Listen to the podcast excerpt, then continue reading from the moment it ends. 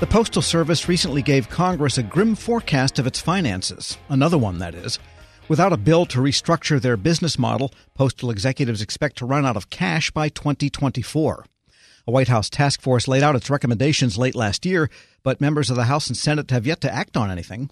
Now, auditors have urged Congress to do a better job of defining what the Postal Service is in the business of actually doing.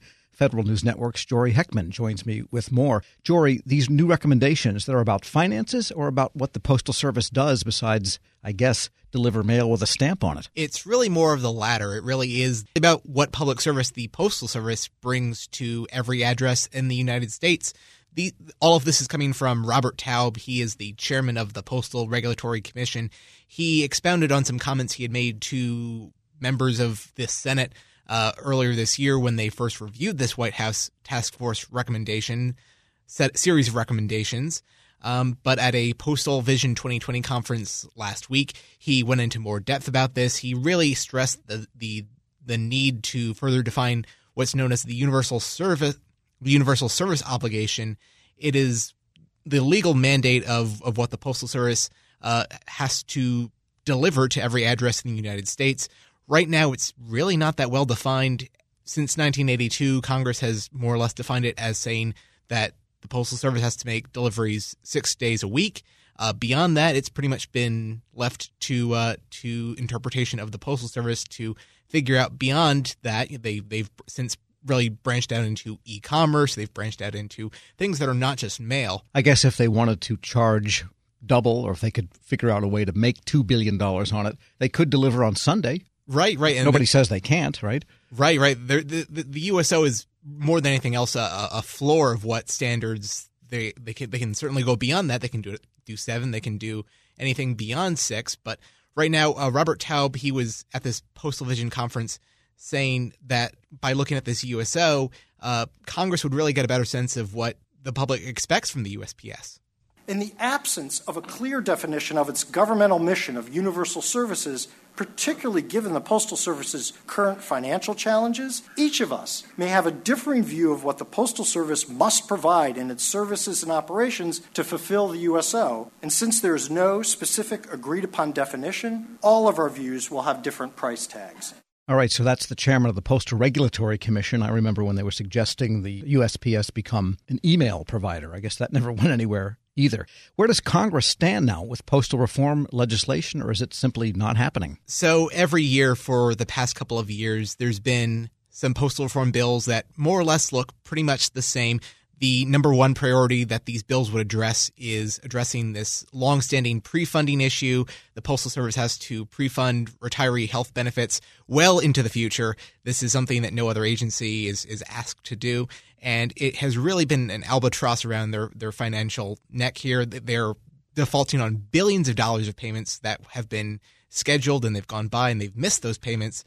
It's also worth bringing up that Senator Bernie Sanders, when this White House Postal Task Force was still getting feedback from the public of what they should look at, he had written to them and said that the Postal Service should consider branching out into banking services and printing services and kind of be, you know, kind of a, a, a mail, a, a, post office rolled into a Kinko's, rolled into, a, you know, a check cashing place. That's and, just what they need.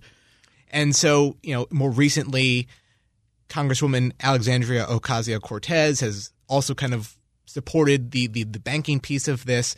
And Taub said, you know, it's it's Congress's priority to look into these things, but he said that they should really focus on a, a back to basics message more than anything else. Now, let me be clear. I am agnostic on what Congress mandates. If 218 House members and 51 senators manage to agree and the President signs their legislation, then that, under the Constitution, is the prerogative and authority of the Congress.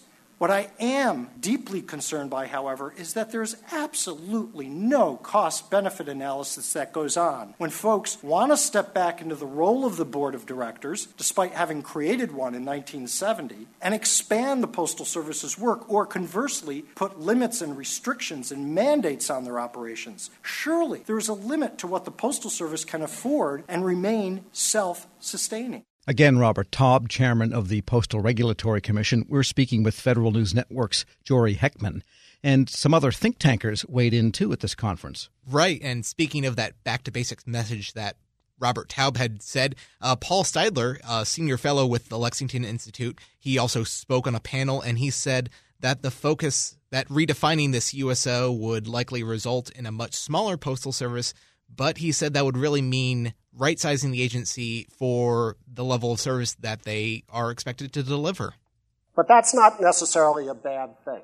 First of all, the Postal Service is already enormous. It would be the Fortune 40 company in the United States. If it's a Fortune 200 or a Fortune 300 company, it's still quite, quite large. And other companies uh, in the U.S. have consistently downsized to be more focused on their mission.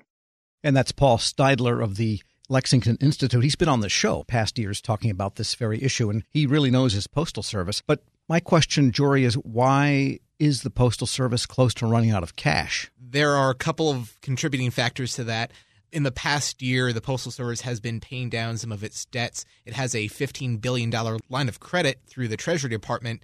It had nearly maxed that out.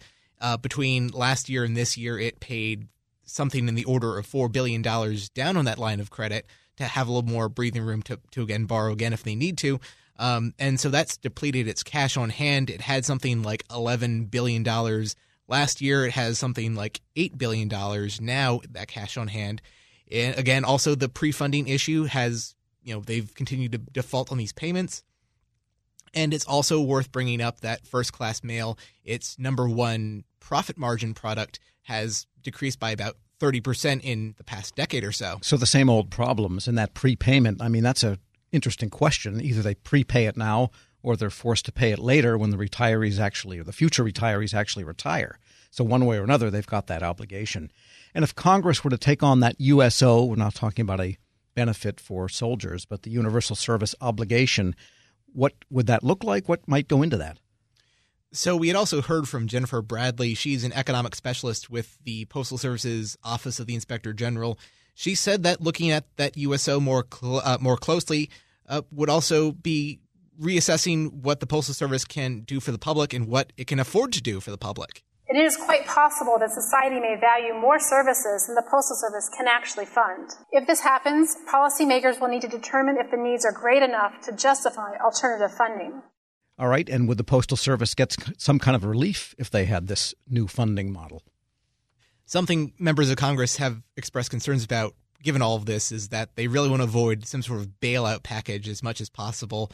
We had also heard from Lori Rectanus. She's the director of uh, the Government Accountability Office's Physical Infrastructure Team.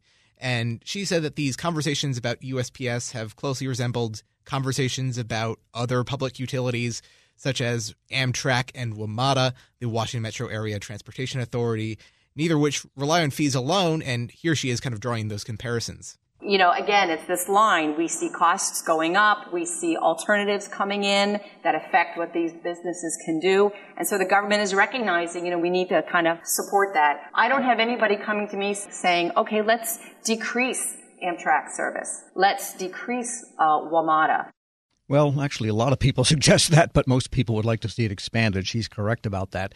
So nothing resolved. It's all up in Congress's court, really, at this point, correct, Jory? At this point, House and Senate have had one hearing each on the, the recommendations, but so far that's where things stand. Federal News Network's Jory Heckman, thanks so much. Thanks, Tom. Check out his story at federalnewsnetwork.com.